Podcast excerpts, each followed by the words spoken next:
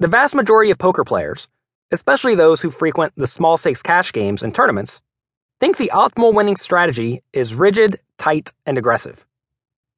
While winning most of the pots that belong to you, plus a few more when your opponents play poorly, is a nice way to keep variance low and to have an edge, your edge will consistently be small. If you are playing against players who are not world class, you will rarely encounter a world class player unless you play the highest stakes. You will win significantly more money by playing in a manner that exploits their suboptimal tendencies.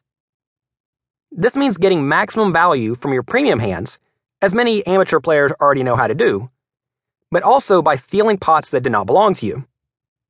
This book analyzes 18 bluffing situations that, if mastered, will drastically increase your win rate. I do not want you to get the idea that playing in a generally tight, aggressive style is bad. The problem is that this straightforward strategy does not maximally exploit other tight, aggressive players. At this point in time, almost every poker player has studied one of the now outdated books that advocate playing mostly premium hands. These players are excellent at being patient and getting paid off when they are fortunate enough to make the nuts versus weak players. These sporadic large wins are enough to beat the worst players in the small stakes games. The goal of this book isn't to teach you how to beat the worst players in the world. I already wrote two books on that topic Strategies for Beating Small Stakes Poker Tournaments and Strategies for Beating Small Stakes Poker Cash Games.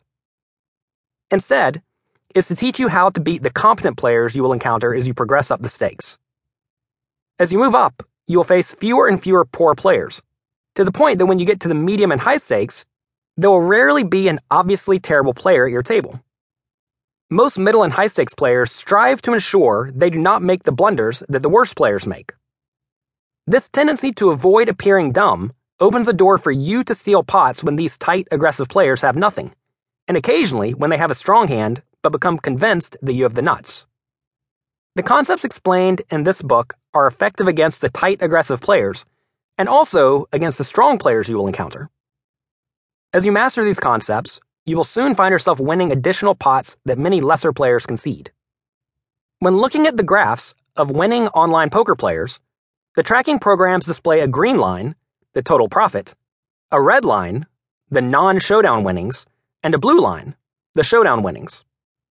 Most winning small stakes players have a highly positive blue line when they go to showdown, and a break even or negative red line when they win by making their opponents fold.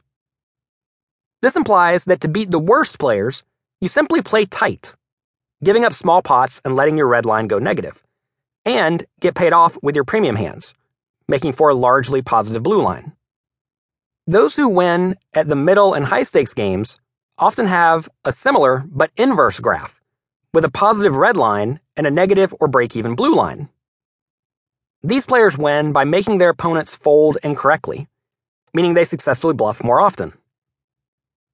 When they happen to play large pots, they will frequently be an underdog, but they will have stolen enough small pots to more than make up for their losses.